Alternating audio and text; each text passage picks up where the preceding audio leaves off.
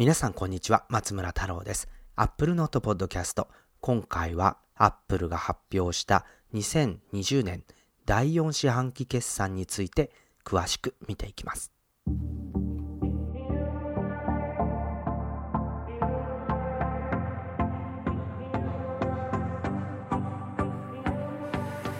新型コロナウイルスの感染のだいに波が予測される、まあ、そんな状況の中でじゅうがつさんじゅうにちに発表されましたアップルのにせんにじゅうねんだいよん四半期決算。売上高はろっぴゃくよんじゅうろくおくきゅうせんはっぴゃくまんドルで前年同期比 いってんぜろさんパーセント 増、かろうじて微増ということで、まあ、去年と同じ水準だったと。でも実はこれ後々見ていきますけど、すごいことなんですよね。はい、製品部門ごひゃくいちおくよんせんきゅうひゃくまんドルで にてんななパーセント 減、サービス部門は引き続き じゅうろくてんさんパーセント 増のひゃくよんじゅうごおくよんせんきゅうひゃくまんドル、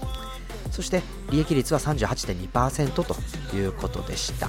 さあ、この決算見どころはというと、やはりですね、 iPhone なしで戦ったにせんにじゅうねんだいよん四半期決算。例年ですね、くがつに発表発売される新型 iPhone の初速いっしゅうかんめの売り上げが含まれた形でだいよん四半期決算終わって、まあ、いちねんかんの決算終了ということになるんですけれども、今年は アイフォンいっかげつ遅れで発表発売されています。だいいちだんはじゅうがつのにじゅうさんにち発売、だいにだんはじゅういちがつのじゅうさんにち発売ということで、アメリカ大統領選挙を挟んでの アイフォンじゅうに シリーズの発売ということになっているんですけれども、今回 iPhone なしでどんな戦いをしたのか、そして iPhone が入ってくる次のにせんにじゅういちねんだいいち四半期どうなってしまうのか、このあたりについて、えー、深く掘り下げていきたいと思っております。今回の Apple Note Podcast、 どうか最後までお付き合いいただければと思います。それにしてもね、えー、寒くなってきましたので、ぜひ温かく温かい飲み物をお供にお楽しみください。 Apple Note Podcast、 この番組は有料マガジン Apple Note の購読者の皆様の提供でお届けいたします。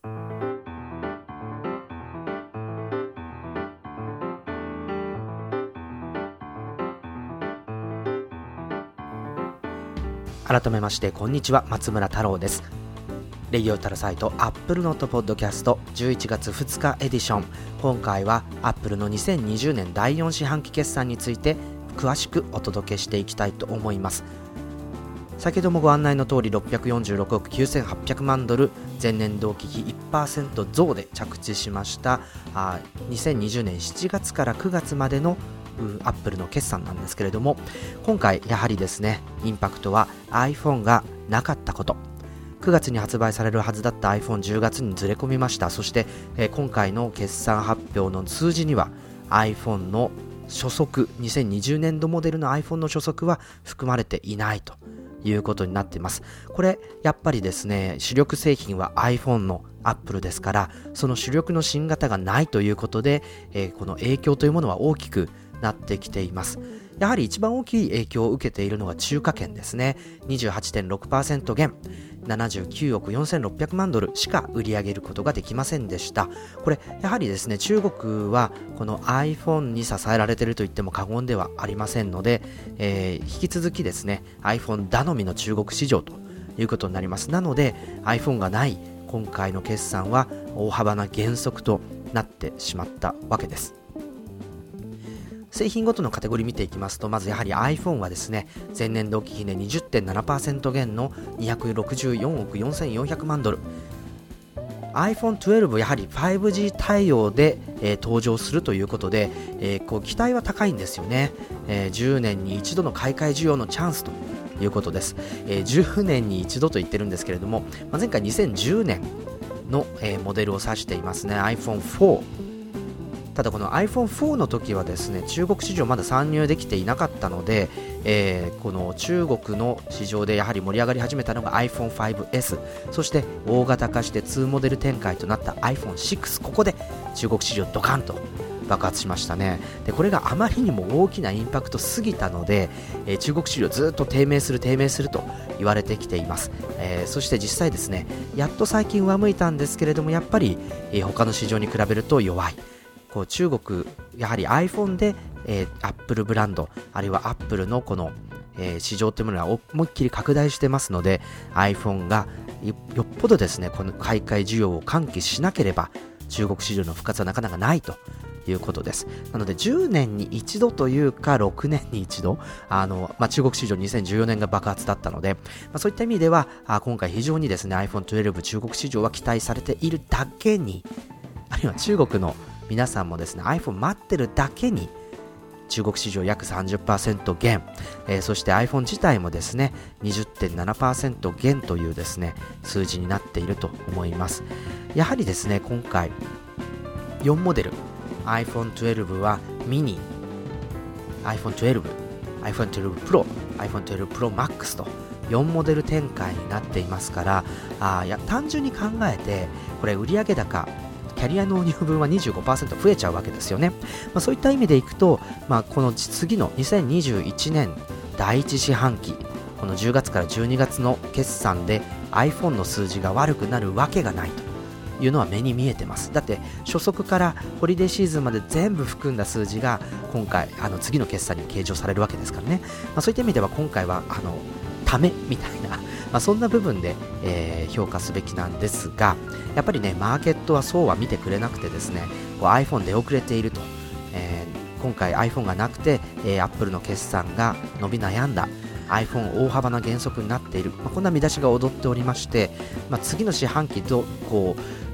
う思い切りこう増えるっていう予測はもちろんあるんですけれども、それはまだ不確実性が高いとアップルも言っていて、ガイダンスも出していないような状況です。まあ、そういった意味ではやはりこうなかなか評価しにくいというのがですね、え今回のアップルのにせんにじゅうねんだいよん四半期決算ということになります。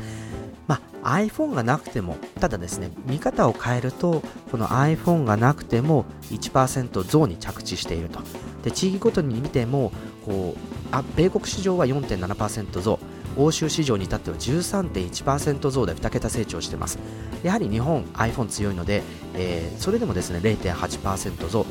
アジア太平洋地域はですね じゅうさんパーセント 増ということで、中国市場以外は減ってないんですよね、前年同期と比べて。ということはですよ、 iPhone の穴を何らかの製品やサービスが埋めたというふうに見ていいでしょう。でもこれね今に始まったことではなくて、このにせんじゅうきゅうねんにせんにじゅうねんなかなか iPhone が売れづらいというそういった時期にずっと通してですね同じことが起きているんですよね。 Mac、iPad、そしてウェアラブル、ホーム、そしてアクセサリーズ、サービス部門、こういった iPhone 以外の製品カテゴリー、こちらがですね今回の決算の穴埋めの鍵を握っているわけです。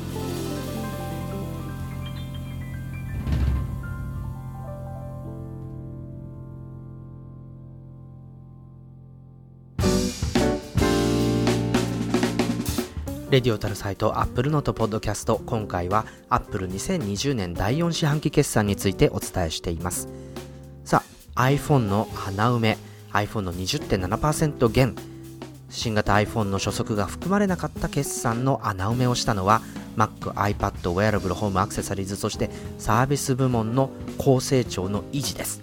まずですねサービス部門から見ていきましょうかね。売上高ひゃくよんじゅうごおくよんせんきゅうひゃくまんドルで じゅうろくてんさんパーセント 増、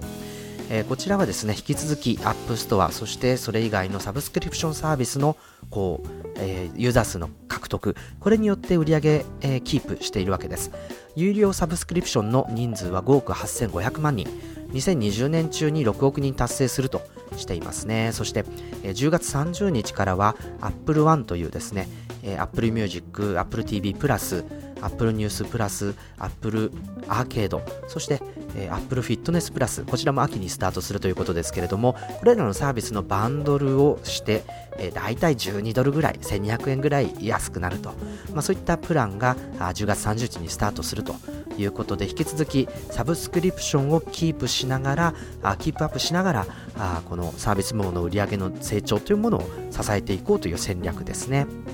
はい、でこちらはあ引き続き成長してるんですけれども、やはり気になっているのがアップストア絡みで、えー、司法省がこの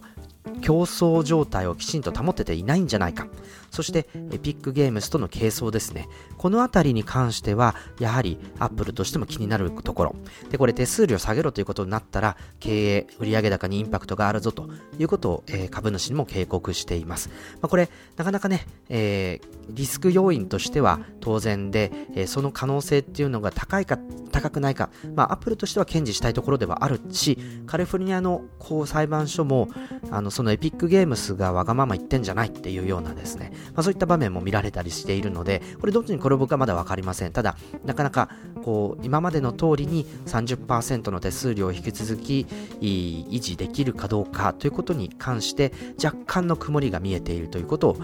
株主には警告しているということになりますね。はい、でこのサービス部門は じゅうろくてんさんパーセント の増加でした。そして、えー、ウェアラブル、ホーム、アクセサリーズ部門、こちらはですねやはりもうね iPad や Mac の平常時よりもですね売上が基本的に高い状態になっている。ななじゅうはちおくななせんろっぴゃくまんドル にじゅってんはちパーセント 増ということになりました。で今回の四半期で出てきた新製品は Apple Watch Series ろく、そして Apple Watch エスイー というですねにせんにじゅうねんモデルがあります。でこれに加えて Apple Watch Series スリーが引き続き販売されているのと、えー、AirPods、 そして AirPods Pro、 さらに HomePod、こちらにもですねじゅういちがつに新製品のホームポッドミニが登場するということで、えー、まあ非常にですね、えー、層がだんだん厚くなってきていて、えー、Apple ティーブイ の冊子もまだかなーなんていうふうにちょっと思ってるところではあるんですけれども、こちらあステイホーム、えー、リモートワーク需要の中でですね家の中の製品ホーム部門ですね、こちらをどんどん増やしていこうということで、えー、成長が期待引き続き期待されるわけですけれども、 アイフォンじゅうに はですね MagSafe という新しいワイヤレス充電の仕組みが入ってきているので、えー、こちらもですねこのアクセサリーに含まれるということで、えー、まあ高速にね、えー、新しいこうペタッと背面に貼り付ける形での充電ということになるので、これは少しですね期待を持って、えー、見守りたい、そんなところです。まだ成長続くんじゃないかなと思うんですけれどもね。はい、そして、えー、Mac と iPad、 こちらはですね本当手がつけられないぐらい成長しているんですけれども、ただこれももしかしたら本気じゃないかもしれないと Apple が言っています。嘘でしょっていう話なんですけれども、Apple Note Podcast。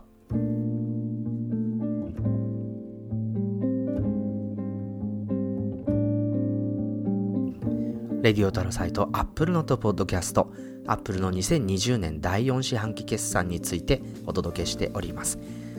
Mac、 こちらはですね売上高きゅうじゅうおくさんぜんにひゃくまんドルで にじゅうきゅうてんにパーセント 増です。すごいですね、さんわりぐらい増えてます。で、これ新製品は今回はにじゅうななインチ iMac のみということで、えーまあ、一応 にじゅういってんごインチモデルもこうマイナーチェンジはしてるんですけれども、にじゅうななインチモデルみたいな ティーツー チップ搭載のアーキテクチャ変更はありませんでした。で、Apple Silicon、こちらがですねにせんにじゅうねん中に登場するということで、えー、これからこの後半発表発売ということになっていくと思うんですけれども、これ分かっていることとしてはですね、おそらく iMac の にじゅういってんごインチモデル、これはですねハードディスクも設定できる非常に廉価なデスクトップがあ手に入れられるということで、おそらく長く残っていくんじゃないかなモデルになりそうな気がしています。えー、一方でそれ以外の Mac 製品に関してはあこれおそらく Apple Silicon モデルにどんどん置き換えていく置き換わっていくっていうことになるんじゃないかなと思ってるんですけれども、はい、で iPad に関しては売上高ろくじゅうななおくきゅうせんななひゃくまんドルでこれもすごいですね、 よんじゅうろくパーセント 増です。で iPad だいはち世代が今回の新製品で、えー、じゅうがつのにじゅうさんにち発売の iPad Air、 こちらがラインナップに加わってくるということになっています。でこれ iPad に関しては Apple 社内でもですねこう予測を上回る売上高だったということなんですけれども、やはりオンライン授業、そして、えー、米国などの新学期授業ということで、えー、これをうまく捉え切った、まあ、そんな数字なのかなと思っていますけれども、一方で、えー、Apple にしてみればですね Mac や iPad であるとしてもですねこの需要の抑制というものが感じられたということで、えー、もっと売れたんじゃないかともっともっとまだまだあこの需要拡大、えー、掘り起こしできるということはあるんです。ただ新学期需要からの揺り戻しっていうこともあるので、なかなかですねこのMac と iPad このままの一本上司で高成長が続くかと言われるとそうも見ていないっていうのはなかなかね難しいところだなと思っているんですけれども、まあ、こんな形で、えー、こう Mac、iPad、ウェアラブル、ホームそしてサービスが iPhone の穴を埋めたということになっています。で、にせんにじゅういちねんのだいいち四半期、つまりにせんにじゅうねんじゅうがつからじゅうにがつ、これ新型 iPhone ありますよね、えー、そして新型 iPad、 こちらもですねもう実は iPad Pro より全然性能上なんですよね、えー、そんなモデルが出てきてしまいました。 iPhone は ファイブジー 対応ということで、えー、デザインも刷新して ファイブジー も対応したということでふたつもですね大きなアーキテクチャが変わってしまっている、まあ、じゅうねんに一度の買い替え需要のチャンスと言ってるんですけれども、まあ、あのそういった意味ではあこのじゅうがつからじゅうにがつ非常にですね大きな売上高を iPhone が獲得することは、まあ、ほぼ間違いないんじゃないかなと思います。あとは数字どこまで伸ばせるのかということと、あと Mac や iPad などの息切れをしないかどうか、このあたりが注目ということになりますね。あとは中国市場で アイフォンじゅうに がどれだけ受け入れられるのかというところも、えー、注目ポイントになっていくと思いますけれども、まあ、とにかくですねにせんにじゅうねんどはあーサービス部門、これにせんじゅうろくねんの売上高のにばいにするという目標も大幅に上振れして達成しているわけで、えーまあ、非常にですねにせんにじゅうねんど会計年度に関してはアップルは逆風の中でも存分にその強さを発揮していったんじゃないかなというふうに結論付けることができます。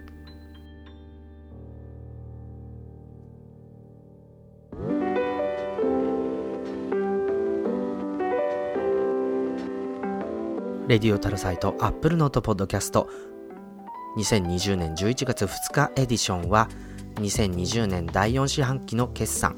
アップルの決算について振り返ってきました。まあ、とにかくですね、えー、コロナシフト特にこう特別なことをしたわけではないんですけれども、やはり iPhone に依存しすぎないようにサービス部門の成長やその他のカテゴリーの、えー再強化みたいなところを通じてですね、えー、アップルのコロナシフトをうまく、えー、着地できたんじゃないかという評価を下しています。もっとこううまくやれたんじゃないかみたいな部分はあるのかもしれないんですけれども、一方で、えー、例えば製品発表の新しいスタイルを確立したり、開発者会議もバーチャルで世界中の人々に門戸を開いて、えー、母国語でかんあの楽しむことができるようにしたり、あるいは Apple ストアについても予約制でコンシェルジュ的なサービスを提供したりと、コロナ禍だからこそできるサービス、そういったものをですね、えー、顧客や開発者に対して提供できてきたんじゃないかなと思います。一方で懸念点としてはサービス部門 App Store のビジネスモデルについてはあ今米国だけではなくて イーユー やその他の国々でもちょっとその独占競争状態を阻害してるんじゃないかという懸念があ注がれているわけで、このあたりもですね、えー、この次のにせんにじゅういちねんどの課題ということになっていくんじゃないかなと思います。Apple Note Podcast いかがでしたでしょうか。まあ、こういった形で定点観測的に Apple の決算見ながらですね、えー、テクノロジー市場、あるいは Apple が置かれている米国の状況、中国の状況なども振り返っていきたいと思いますので、引き続き定点観測お付き合いいただければと思います。レディオタルサイト Apple Note Podcast、 今回はこの辺でお別れです。Apple Note Podcast、 この番組はノートで連載中の有料マガジン Apple Note の購読者の皆様の提供でお届けいたしました。それではまた次回、松村太郎でした。